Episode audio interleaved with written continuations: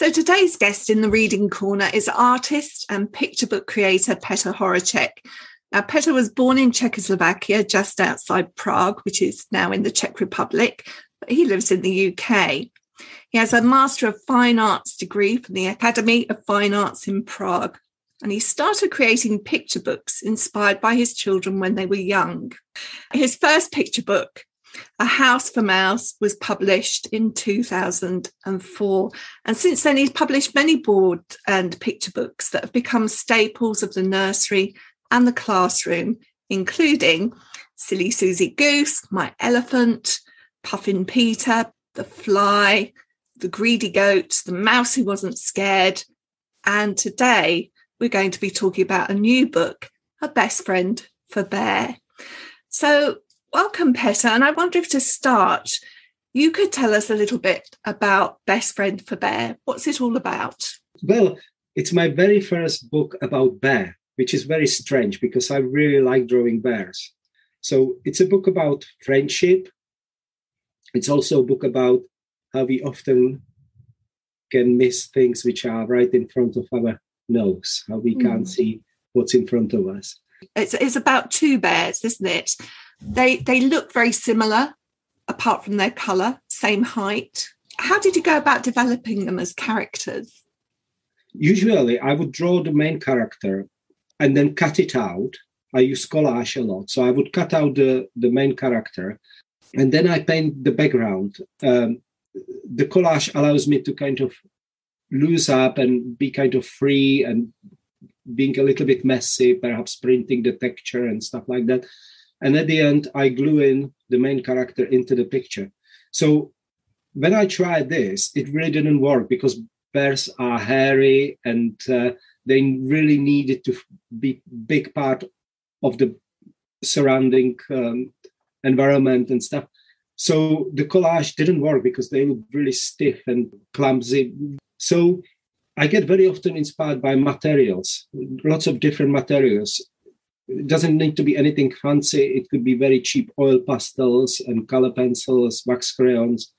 So I started to use oil pastels and scratch at the side of the brush into the bears just to make them a little bit more hairy and, and, and textured. And that worked. And uh, I started to illustrate the book this way. But I've been through maybe, I, I already done about half of the book and realized that the pictures are actually quite boring. They, they, they are missing something. So I stepped back and uh, started again. And this time I took a paper which is very shiny. So you can smudge the oil pastels and, and, and the acrylic doesn't dry so quickly. So I use a different paper and uh, I scratch into it and I print it. And uh, with that, the characters of bear change as well. They are, I would say, maybe a little bit more simple in the shape. And um, yes, I, once I find out the right technique I want to use, then then it, I was I was there. I, I, felt really comfortable with the bears, and now I really love uh, to do them again and again. Before we leave bears completely, it won't have escaped listeners' notice that when I read the list of your books, every single one of them had an animal in it. Why do you think animals are so great for children's books? And do you think it's a cultural thing or is it the same the whole world over? I think I would say it's a whole world over because children can un- identify with animals easily with, with the characters and uh, and so do I actually and uh, I think it gives me more freedom really I, I, mean I can draw people I studied fine art and I spent I spent many years doing life drawing and I can draw people but actually doing a child or adult into the book it's a little bit different. I'm always struggling with that. So I'm more comfortable to draw bear than, than a little boy or a little girl. And uh, it gives me more freedom. You can you can really use the expressions differently. And you are the only picture book creator I know that's ever made me feel any empathy for a fly. kind of forgotten, really. I, it's interesting as well because my publisher said to me, look, we will do the book, but uh, people won't buy it. People don't want to buy books about flies. And they were quite right, really. The book Uh, I don't think it was. It's definitely not my bestseller. But whenever I show the book anywhere, if I take it to schools, children always like the book, and we always have a good laugh about it. So I'm glad we did that. Mm. Let's have a look inside. So it's a black bear and a brown bear. They're feeling very lonely. They both wish they had a friend, and they agree to go off together searching for friends. Did you actually notice that uh, the brown bear it's actually on the on the spread number two already you can see him walking in the background in the woods in the corner finding yeah. a friend is not easy and there through the um, trees in a clearing we see the tiny brown mm. bear in the distance uh, before we move on any further into the book, actually, I want to talk about this wonderful landscape. So, some of your books have quite a plain white background. I think Silly Susie Goose was much was a very pared back mm-hmm. background, wasn't it? And here yeah. we had a really rich forest, a little bit like in The Mouse Who Wasn't Scared. Again, a very kind of rich forest background. Mm-hmm. I wondered whether you were inspired because I think around sort of the area that you were born and come from you know these european forests the czech forest. Are you inspired by that? Definitely. I i i try to always make time in autumn and uh, i go back to czech republic. Um, I, I stay in the cottage uh, which belongs to my friends and uh, it's their summer cottage. They don't live there. It's a beautiful place in the middle of nowhere on the hill. You can see whole country in front of you and right behind the cottage, well, you actually step into the woods. Mm-hmm. And uh, I spent a couple of weeks there every autumn on my own. I paint in the woods. I do landscape just to paint for myself. And, you know, so you spend hours just standing in the woods and uh, painting on canvas and things come into you, uh, you know, into your head. And uh, I think about stories. I go for a walk. And then in the evening, I would I would write it down and make notes. I don't always come back with uh, with a with a finished book, but I always gather enough ideas and, and sketches to work with through the year. In fact, uh, it getting to the point that my publisher was saying, "Can we can we do something outside of the woods now? Can we?" Can I just ask? You talked about painting outside. How does that make you feel? That's different, say, to walking and then going back and painting indoors. How does it make you feel? It's something you really can't replace. I keep saying that to if ever I do talk to students of illustration or somebody who's interested about uh, about doing books. So I always say everything I learn about drawing, I learn from life drawing, and everything I learn about color, I learn from landscape. Mm-hmm. Being outside painting, you can't you can't cheat that because you're looking at one place for a couple of hours. You know the place through the day into every single detail and you notice color you see the color how it's changing you know i come home into the studio and paint the, the tree and i know the tree's got brown trunk and green branches but it's not like that when you are in the woods you know that there is blue there is purple there is red there is lots of colors mm. and uh, these are things which you can appreciate only if you observe it closely mm. so these things are very important and it's very meditative. It's really it, it calms you down.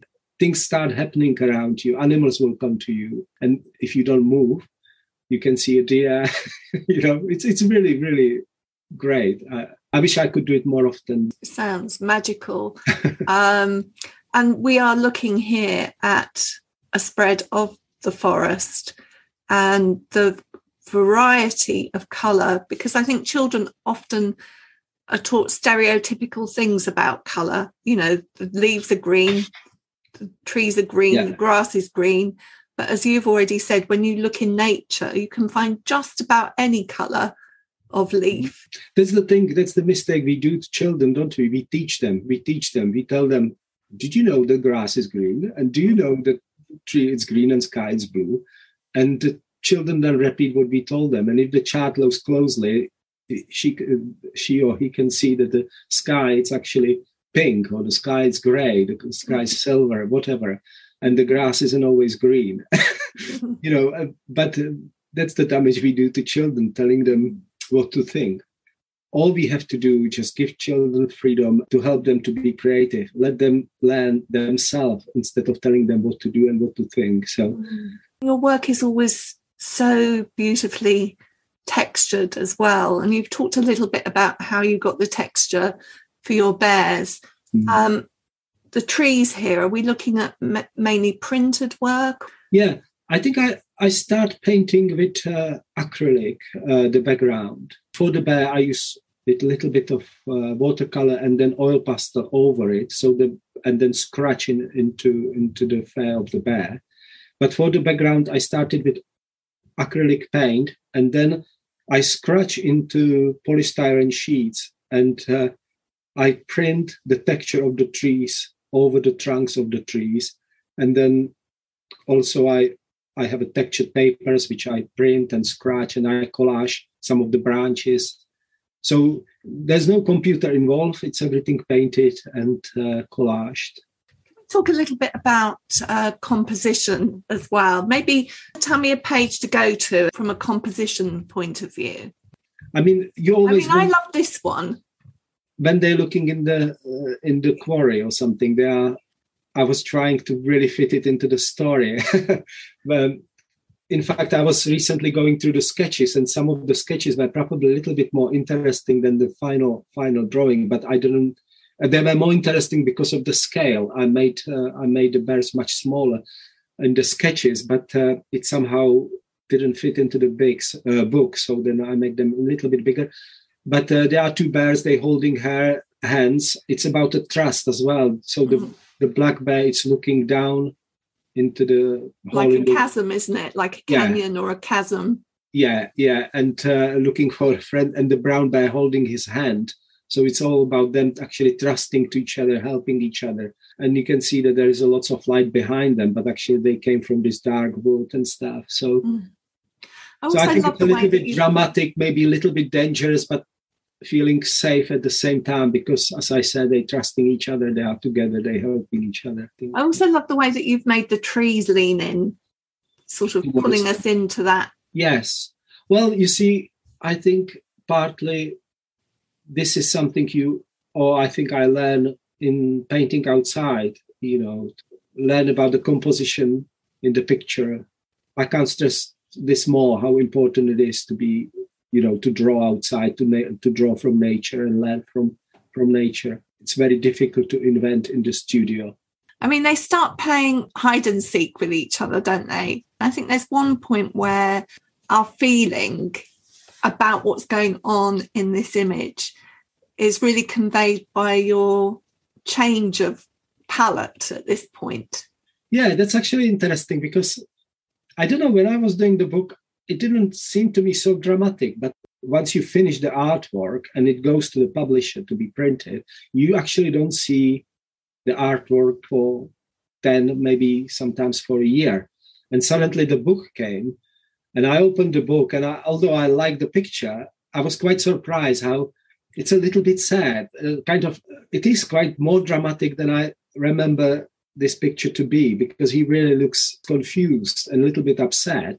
And also the colors uh, suddenly change. The color in the book the, there is more gray there is no uh, not very um, happy colors you know there's not these really really bright colors. So it's quite atmospheric and i was quite surprised how how it was slightly different from what I remembered. But I think it fits with the story because he is at this point he is quite low because he can't find his friend. Do some mm. of those changes take place at the design point? I mean, do things like colours get changed in the design process? Yeah, I think the color for me is very important. Uh, and when when I whenever I sketch any book, I I make uh, the thumbnails in colors just to be sure that the book has a rhythm not just in the text and the story of course that's that's something which has to be there but also in color. So i like the pictures to be to have a rhythm through the book as well. This book was slightly different because the, the bears are spending lots of time in woods and, and meadows and the green is the color but even then i would play with different colors of the of the sky i mean the color in the picture is very important to me Mm. I mean, uh, there, there is a book called Puffin Peter I did some time ago, and that was a book where, where I was really really sure that the book works well in color. So I think it's one of the one of the books which, where the rhythm of the color it's true whole book. I'm I'm quite happy with that. Uh, you've talked about painting in the wild. Do you also carry a sketchbook for drawing? Through the day, like uh, mm. I don't actually. I look a lot, but I, I'm not one of the illustrators who always has a sketchbook with them. Mm. I draw. I I've got a little sketchbook small A6 sketchbooks in my studios, which uh, whenever I illustrate book, I would grab these small sketchbooks and I will make a note. I will make a quick drawing of funny, just to kind of, just to kind of relax, you know. So I have a many, many little sketchbooks with funny pictures, with complete nonsense, could be dream, but I keep them in the studio. When I travel, I may occasionally write something down, but I don't I don't do the observations drawings with me. I know I should, but I, I just I just don't do that. If I were to push you and say, what would it be hardest to live without? A pencil or paint and brushes? What would you say? Oh, that's a difficult one. It's a very different experience. You know, I would probably choose pencil because you can paint with pencil. But um, they are very two different things. You know, drawing, it's your brain painting it's very physical well at least for me it's it's kind of i remember once i had an operation of my arm i was quite young and uh, i it was my right arm i'm right-handed and i couldn't paint and uh, i was so frustrated i remember going into my studio just to sit there and then i, I tried to paint and i had to hold my arm with the left hand and I, I tried to paint and the picture wasn't it just didn't work because i had no strength in it and it hurt. And and it was even though i managed to do something i wasn't satisfied. So it's really really physical. It's some connection in your brain. It's very interesting because i think people think it's an eye to brain thing mm, mm. but actually you probably use your whole body when you're painting. Uh, yes i suppose. Yeah it's kind of gives you really good feeling when the paint kind of uh, smudges over the paper and uh, yeah I, I, I, very often paint with my fingers as well and print and um, collage you know cut with a knife. It's like another drawing when you cut into the paper. Yeah. I mean as well as picture books um, like this one here you created quite a few board books for very young readers. Mm.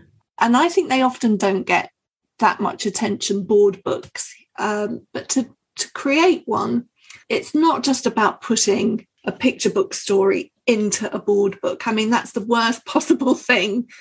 I hmm. think you could do. So, how is it different creating a good board book? Well, I'm glad you mentioned the board books because they are really forgotten. You can't, it's very difficult to see really good board books. Um, I, I, I really don't like lazy board books when you open it and there is a flower and here's a cow and here's a ball and here's a teddy bear and that's it you close the book. I think it's very lazy because children are not stupid they really deserve a good story where you know you are limited with pages. You've got six or seven double spreads but it is possible to get a simple story into the board books one of my board books which i'm proud of i would probably say the run mouse run um, which you can chase the mouse through the book, and there are holes in the in the pages and cutout pages, so the mouse it's climbing up the table, and maybe when you turn the page, you're actually holding the mouse, and then the mouse runs into the hole and the cut it's coming. So you actually can fit a basic story into six spreads, and um, so so doing board books like this, introducing actually children to books this way it's it's it's very very important. Because i, I keep saying that uh, the picture book or or board book actually it's the first time that the child it's confronted uh, with uh, visual art and literature. Mm-hmm. and the other days i was uh, talking with Chris Haughton and he added that actually it's the first time when the child is uh, introduced to to drama art as well because it's so important the way how you read a book you know as a parent the way how you how you deliver the story it's so important to the child and and he's absolutely right so and the board books it's it's it's for very little children so so yeah i think i think it should be done properly. Mm. you did one, Strawberries Are Red? Well, yes, that's right. Strawberries Are Red and What is Black and White by my very first books. Um, they were published in 2001. I get a award for it, a newcomer 2001. So that was that's how my career started with these two board books. Mm. And since then, I think I did about 17 of these board books. Yeah. Absolutely fabulous. Now, I read recently, and I don't know why I hadn't put two and two together, uh, but one of your favorite illustrators uh, is one of mine as well. And I don't think we've ever talked about it. So I did want to mention it. I think you're a fan of Květa Pacovská. Yeah, Květa Pacovská, absolutely. She's uh, she's actually brilliant uh, illustrator, but also she's she's mainly really fine artist. She does a beautiful paintings and installations, and um, so she's incredibly interesting artist.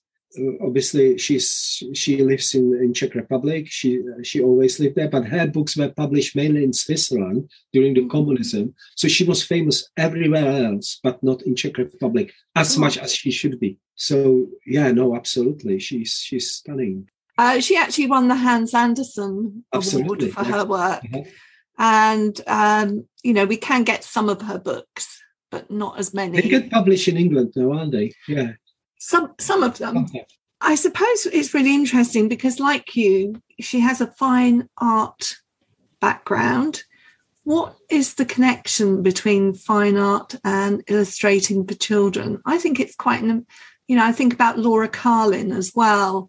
I just think it's really interesting that connection and how you can bring that to your work. Well, when, when I used to paint, when I used to do my abstract paintings, I always had a story in it although nobody would guess what the story is. And in fact, I, I sometimes look at my abstract paintings, remembering that uh, that I did lots of drawings, you know, abstract uh, paintings, and thinking, I remember how strong I feel about this picture, but actually I don't remember what is it about anymore. you know, but actually kind of daydreaming, being involved with the picture it's it's always there. I always liked making up stories since I was little. So I think understand the materials, understand the color, maybe understand the composition. That's something you can bring into picture book quite easily, and it's very useful. Mm-hmm. Another thing is lots of people who do art, many of them won't be able to do picture books for the different reason. I think being able to identify with the with the age you are writing for and stuff, which is so important, mm-hmm. and it's not something uh, you can mm-hmm. learn easily. Really interesting. I mean, you're known for both writing and illustrating your own books, but you did do a book with Nicola Davies a while mm. ago, uh, the yeah. first book of animals, which is a non-fiction book. Mm. How, how was that different working as part of a team?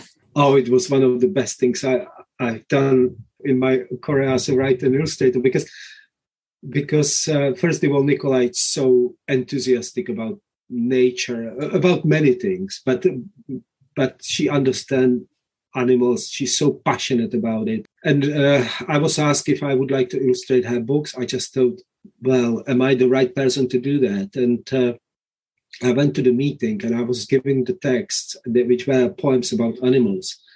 And I look at it and I felt so excited about it that uh, on the way home, I actually started to read the poems more carefully and I started to sketch into, into the papers I was given. And uh, the other day I look at it and I realized that my first sketches, which I've done on the train, actually hardly change into the final picture. I was because it was so visual I, I, could see what I want to do straight away. And uh, later on, I talked to Nicola about some of the pictures and just listening to her, what she has to say about each animal. And it was really, really inspirational to work with Nicola. And also, what was great about this book was uh, that there's no continuity. I could treat every picture differently because it was different animal. One of them was in the water, one of them was flying, and I could use, uh, use watercolors, acrylic paint. Uh, I could print. Uh, some of them are more realistic than others, and uh, I had so much fun and so much freedom that I enjoyed every minute of it. Absolutely mm. loved it. Mm. How wonderful! Uh, there is a panda in that uh, book. Yeah. Is there a bear? There is a polar bear. There's a polar bear. Have a so not bear. quite. These are not quite your first bears. well, as I say, I can, I can. I have a bear in my the book before a best friend for bear. It was the best place in the world. Unfortunately, yeah. quite similar titles. But the best place in the world, there is a bear as well, actually on the cover, and on two pictures inside. But what I meant was that I never had a bear as a main character in yeah. the book. Yeah. yeah. Well, do you know, it's been such a delight talking to you today uh, and catching up with you. Absolutely love this story. And I know so many young readers, their parents and their teachers are going to love it too. Thank you so much. Well, thank you very much. It was lovely talking to you. In the Reading Corner is presented by Nikki Gamble and produced by Alison Hughes. This episode is generously sponsored by Walker Books. If you have enjoyed this podcast, please leave us a review. If you would like to find out about other events and courses, visit justimagine.co.uk. Join us again in the Reading Corner on your favourite podcast platform.